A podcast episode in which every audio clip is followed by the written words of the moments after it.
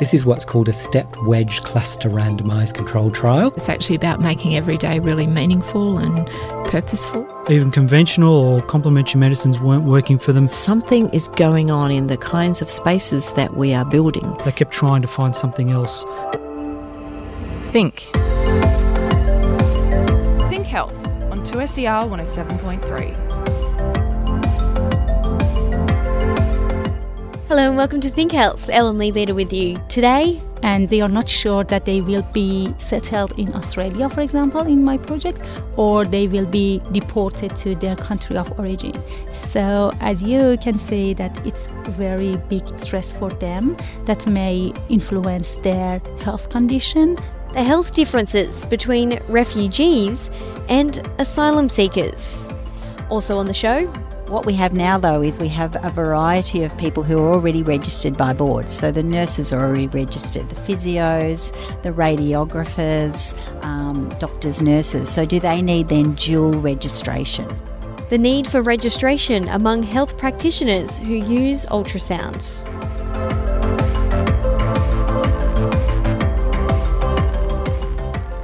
You would be forgiven for thinking rheumatic heart disease is just another illness modern medicine has eradicated, given we almost never hear about it. For most of the population, rheumatic heart disease, or RHD, is extremely rare. However, Aboriginal and Torres Strait Islander people have one of the highest rates of RHD in the world. What disease starts as a sore throat in children and ends with open heart surgery, heart failure, stroke, and premature death? If we had a similar outbreak of measles or meningitis or even Ebola around the world, that would make the headlines in the news, whilst this is not something that the general public is aware. This is an excerpt from the documentary Take Heart, released earlier this year to raise awareness about rheumatic heart disease. You just heard that RHD has some pretty devastating outcomes, like heart disease and stroke. But to better understand rheumatic heart disease, you need to understand rheumatic fever first. People get rheumatic fever following an infection caused by group A streptococcal bacteria. You may have heard the term strep throat before. Put simply, if you have a throat infection and it doesn't get treated, it can lead to rheumatic fever. In trying to fight this strep bacterium, your body mounts an immune attack. This results in inflammation in other parts of the body, such as the joints, the brain, and the heart. If you keep getting these throat infections and your body keeps mounting these immune responses, the repeated inflammation can damage the heart permanently. This is rheumatic heart disease. And it means your heart valves struggle to open and shut properly to pump blood around your body, leading to those devastating outcomes you heard earlier.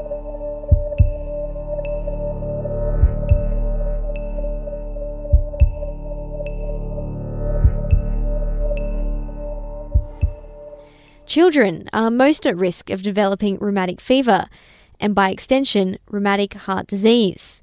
It's found almost exclusively in Aboriginal and Torres Strait Islander populations in northern and central Australia, and it is 100% preventable. So, rheumatic heart disease had been eliminated from most of Australia in the 1990s because it's traditionally been a disease which is found amongst people with um, coming from lower socioeconomic incomes, uh, those who are disadvantaged. This is Professor Liz Sullivan, Assistant Deputy Vice Chancellor of Research at the University of Technology, Sydney, and a Professor of Public Health. The main reason why this disease is so prevalent among Aboriginal populations is because of overcrowded housing. What in particular is it about overcrowding that makes this disease more prevalent? It historically has been a disease of overcrowding of housing, and housing is a is a symptom of poverty, and you have a lot of people in a house. So I suppose then that means it's much more difficult to maintain adequate um, cleanliness. There's a lot more physical contact. There's closer living. So if someone's infected with something, they're much more likely to be infected with it when you have close housing living. There also reflects to um, you know there may be poor nutritional status in that household because there's not, as, not enough money for food. Also, issues around heating and around you know good quality water and, and sanitation. So all those sorts of things, unfortunately, are what are related to infection spread. Add into the mix poor access to medical services, and you begin to understand how a child can have a repeated, untreated throat infection. Beyond treating the symptoms of overcrowding and poverty, and treating the original throat infection, the only other option for people who have had rheumatic fever is preventative antibiotics like penicillin. Well, for young people who've had rheumatic fever, uh, there is a way to prevent progression to RHD, and it can be prevented through something we call secondary prophylaxis. And that's where someone who's been exposed and it has a risk of developing rheumatic heart disease goes on a regimen of three to four weekly injections of, of a drug called benzathine penicillin G, which we call bicillin. And you're looking at about 10 years of monthly injections. In case you missed it, that's an injection of bicillin every three to four weeks for 10 years.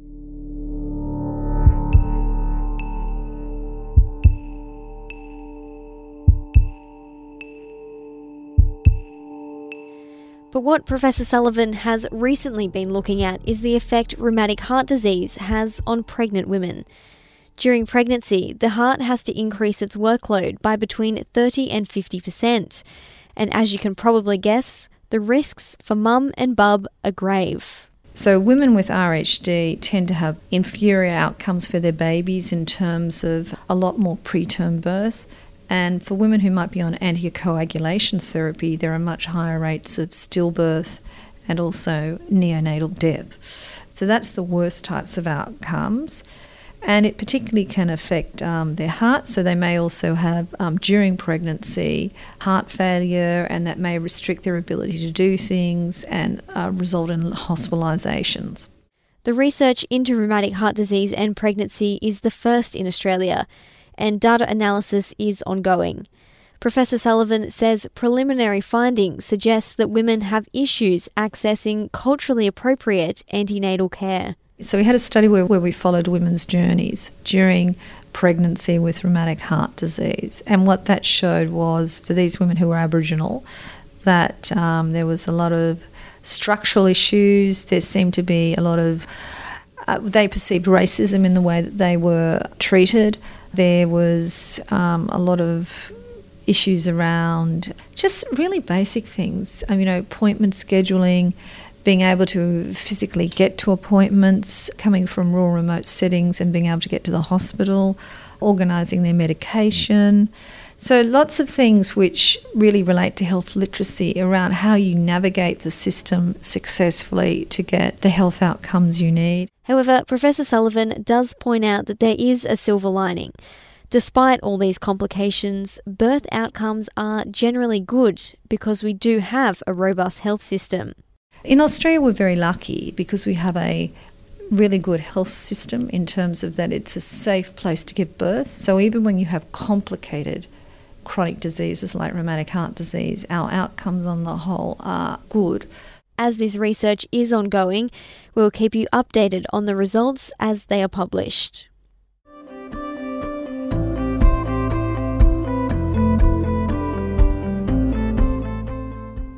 You're listening to Think Health Hello if you're listening live on 2SER 107.3, online at 2SER.com, or on your favourite podcast app.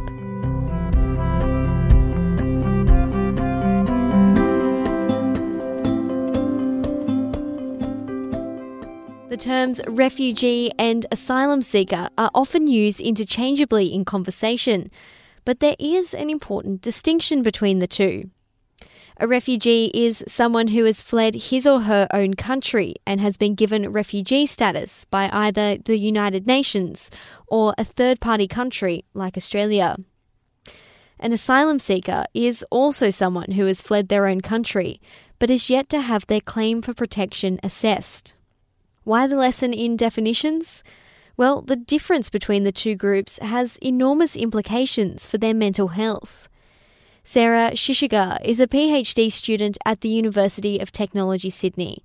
Sarah spoke to Nina Kopel about the health concerns of refugee and asylum seeker women. Some uh, refugee in this study mentioned that they experienced their um, being in the new society as a dropping from the moon to the earth for them. So you can see that it's a big stress for them. I have an example for culture shock in this area that they were concerned about the extent of changes, for example, their children's behavior, that uh, the children in the new society were willing to assimilate them- themselves with the new culture and this disregard their traditional values and beliefs. And the parents, and in particular the women, were very, very concerned about this, and it could affect their mental health negatively. Another uh, category that I mentioned in my recent publication was social factors, for example, having a secure job or lack of, for example, convenient and affordable housing it was very important issues that refugee women struggling with why are these things extra burdens for women? It's it's my belief that maybe women are more social and they like to share their experiences and they like to talk. So it was uh, more important for them when they are in a new environment. They didn't have anybody or any close friend to share their experiences, and also their most of them their language was not that competent to share their experiences with other people from other languages. How do we help women get through this? Have you identified any ways that we can work through these problems? Actually, in this study, I found some strategies that this population tried to employ to reduce their stresses or integrate to the uh, new environment. One of them was to, for example, uh, seeking support from community, ethnic communities. Ethnic community can help this population to you know increase their empowerment and you know to feel more confidence and to share and provide them with the um, opportunity to share their experiences with other people from their country of origin and i believe that commu- ethnic communities can help refugee women to maintain their health condition and so, something you mentioned before was the idea of psychological health. How important is psychological health as opposed to just the physical physical health concerns for these this population?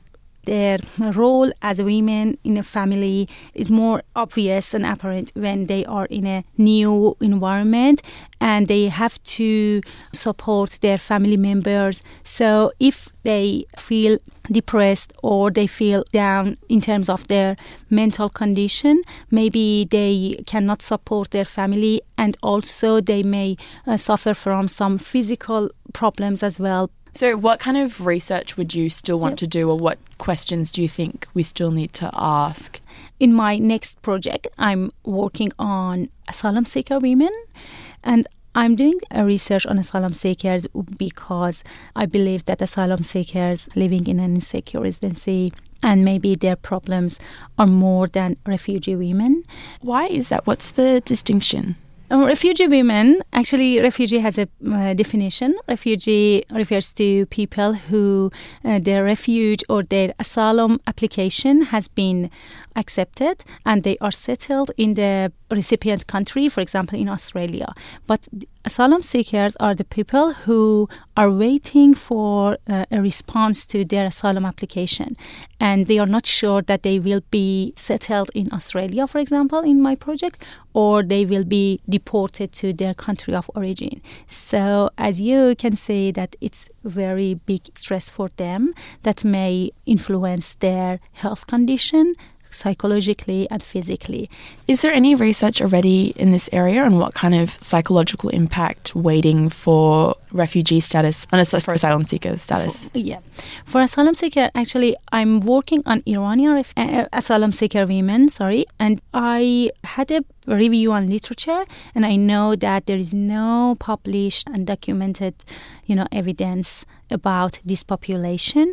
Actually, about other population, maybe about African women, there are some publications and some studies on them about refugee African women, but about asylum seekers, I didn't find much, you know, knowledge or much publications about this population. Obviously, you've been speaking to people in the situation. Do you have any stories that might help people understand what these women or these, these people are going through? One thing that I can say in this stage is that all participants in this situation they all complain of their insecure residency and they are very concerned about not having a visa and not having a stable condition and what I found from this population in this stage that they are very concerned about their condition, their children's condition, their education, that all of them are affected by their insecure residency condition in Australia and they wish to have a visa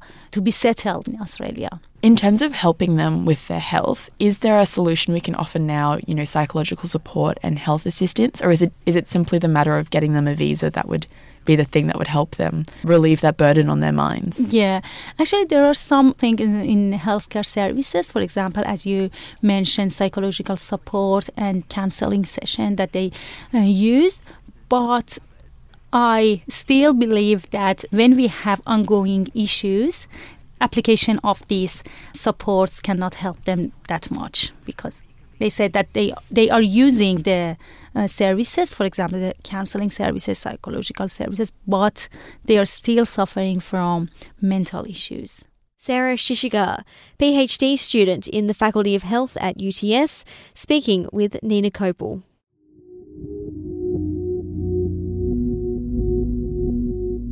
You're listening to Think Health on 2SER 107.3. Type ultrasound into Google and you're likely to get the blurry black and white pictures we have come to associate with pregnancy ultrasounds. But ultrasound is more than just for pregnancy. Increasingly, ultrasounds are being used by a variety of clinicians, from physiotherapists to emergency department doctors. The problem is that many clinicians who use ultrasound to supplement their professional opinion may have the education to read the ultrasound picture, but not the registration. Annie Gibbons is the CEO of the Australasian Institute of Ultrasound. She spoke to Jake Morecambe about the push for dual registration yeah, my only experience, I suppose, with ultrasound was going there as a as a mum, and so and obviously my patients in nursing would go off for ultrasounds, but I didn't have a thorough understanding the way I do now. So, for example, I would have had the common belief that you just go to ultrasound to see the baby's picture, whereas it's actually a diagnostic medical tool. It's there to actually assess the baby's health in an extensive way, not just to give you a pretty picture to put on your fridge or to pop up on Facebook. So I suppose the medical side of it is is a lot different than what the current consumer would actually think, and also the range and diversity of uses that ultrasound is now used for. So it's not just obstetric. There's vascular, musculoskeletal, uh, general cardiac ultrasound. It's used to scan pretty much every part of the body, and it's an amazing uh, diagnostic tool that more and more doctors are taking up. So, for example, in my current role, uh, we have doctors from all over Australasia using it, from radiologists, obstetricians to emergency doctors and and phlebologists and surgeons. So, the the use of ultrasound is is increasing by a diverse range. Mm. I, when you just hear ultrasound, I think the first thing that you go to is just you you have an ultrasound during the term of pregnancy, mm-hmm. but it goes outside the realm of just that practice, does it? Absolutely. So, for example, a, a, patient might be having a leaky heart valve or something. They can have an ultrasound, they have an echocardiograph, and actually have a little look at all the chambers of the heart and what's happening there. They might have some vascular problems, and so their veins will get scanned, whether in all parts of their body. They can, you can have musculoskeletal injuries, so tears in, in joints and, and, and tissues, and so physiotherapists and um, sports physicians they will be actually um, scanning um, knees and ankles and, and hips uh, all over the place. They can even scan an eye and, um, and really? look underneath the lid and find what's happening. So it is quite amazing that depending on the field uh, that the practitioner is working in, there's basically an ultrasound course available for them. And to go now to the Australasian Institute of Ultrasound, what is it that you do? So we're the biggest provider of ultrasound education across Australasia, and so we have a large training uh, faculty and we have a, a, large training facility in the Gold Coast. So we're based in the Gold Coast. We provide provide training to over 850 students every year. So what is involved in the training? What are you prepping them for? It depends on what, what their their need is. So if they're in an emergency department, for example, they might they don't they don't want to do a comprehensive scan with a very you know large modern machine, high end machine uh, with comprehensive reports. They actually want to scan someone's heart or scan someone's uh, lungs and actually see do are they bleeding? Do they need surgery? What's my I'm using it as a diagnostic tool at the point of care, whereas other um, doctors will actually be doing a comprehensive scan, or a sonographer, for example. They do two years postgraduate qualification and they'll do a comprehensive scan, um, which then requires a full report uh, signed off by the radiologist or obstetrician. And so it depends on what that medical practitioner uh, is actually using it for to what course they then enrol in. It, it, it, was it kind of an instance of there would be a hospital or a medical setting that would have this equipment, but they don't they didn't really know why they had it or like what it could then be used for.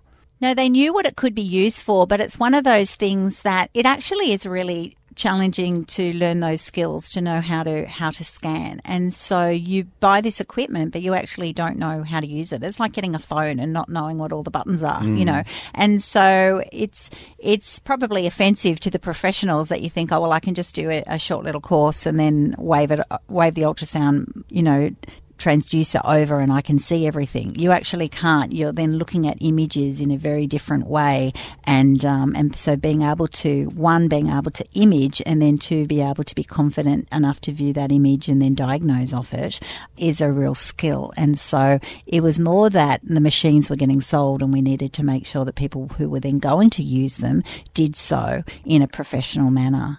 That also then led, I was on the diagnostic imaging board for the Department of Health, and so we were championing uh, to actually define that those certificates in uh, point of care ultrasound were then the minimum standard of um, of user qualification, mm. and that's still getting pushed through now. That at the moment, doctors can just scan without um, qualification, so can physios, so can vets, so can anybody.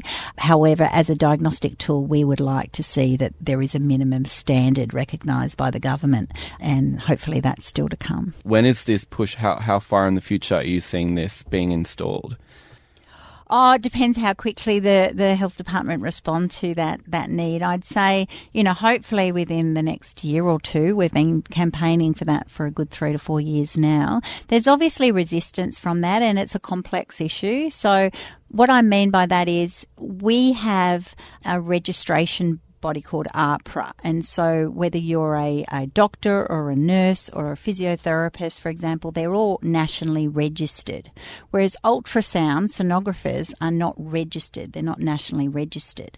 And so, it's sort of a it's a, a diagnostic imaging tool and skill set, but it actually doesn't come under its own profession that is registered. So if you then define the scope that those that skill set or qualification needs to be sort of um, recognised by a license or a board. We, what we have now, though, is we have a variety of people who are already registered by boards. So the nurses are already registered, the physios, the radiographers, um, doctors, nurses. So do they need then dual registration? Which then becomes financial and it becomes complex to manage. So there's that whole issue as well.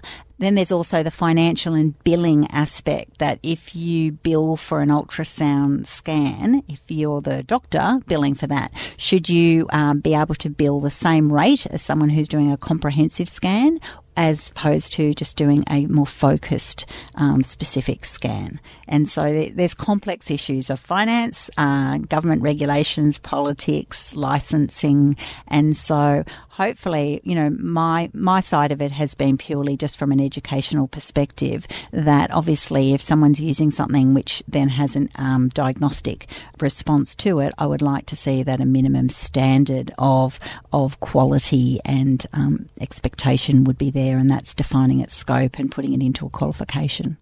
That's Jake Morecambe speaking to Annie Gibbons, CEO of the Australasian Institute of Ultrasound. It's an excerpt taken from another 2SER show, The Chat. If you want to hear more from that interview, visit 2ser.com forward slash the chat.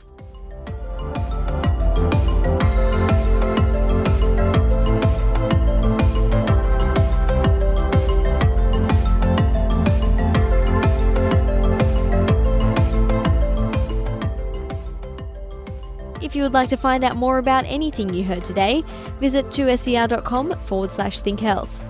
This show is produced with the support of the University of Technology Sydney Faculty of Health.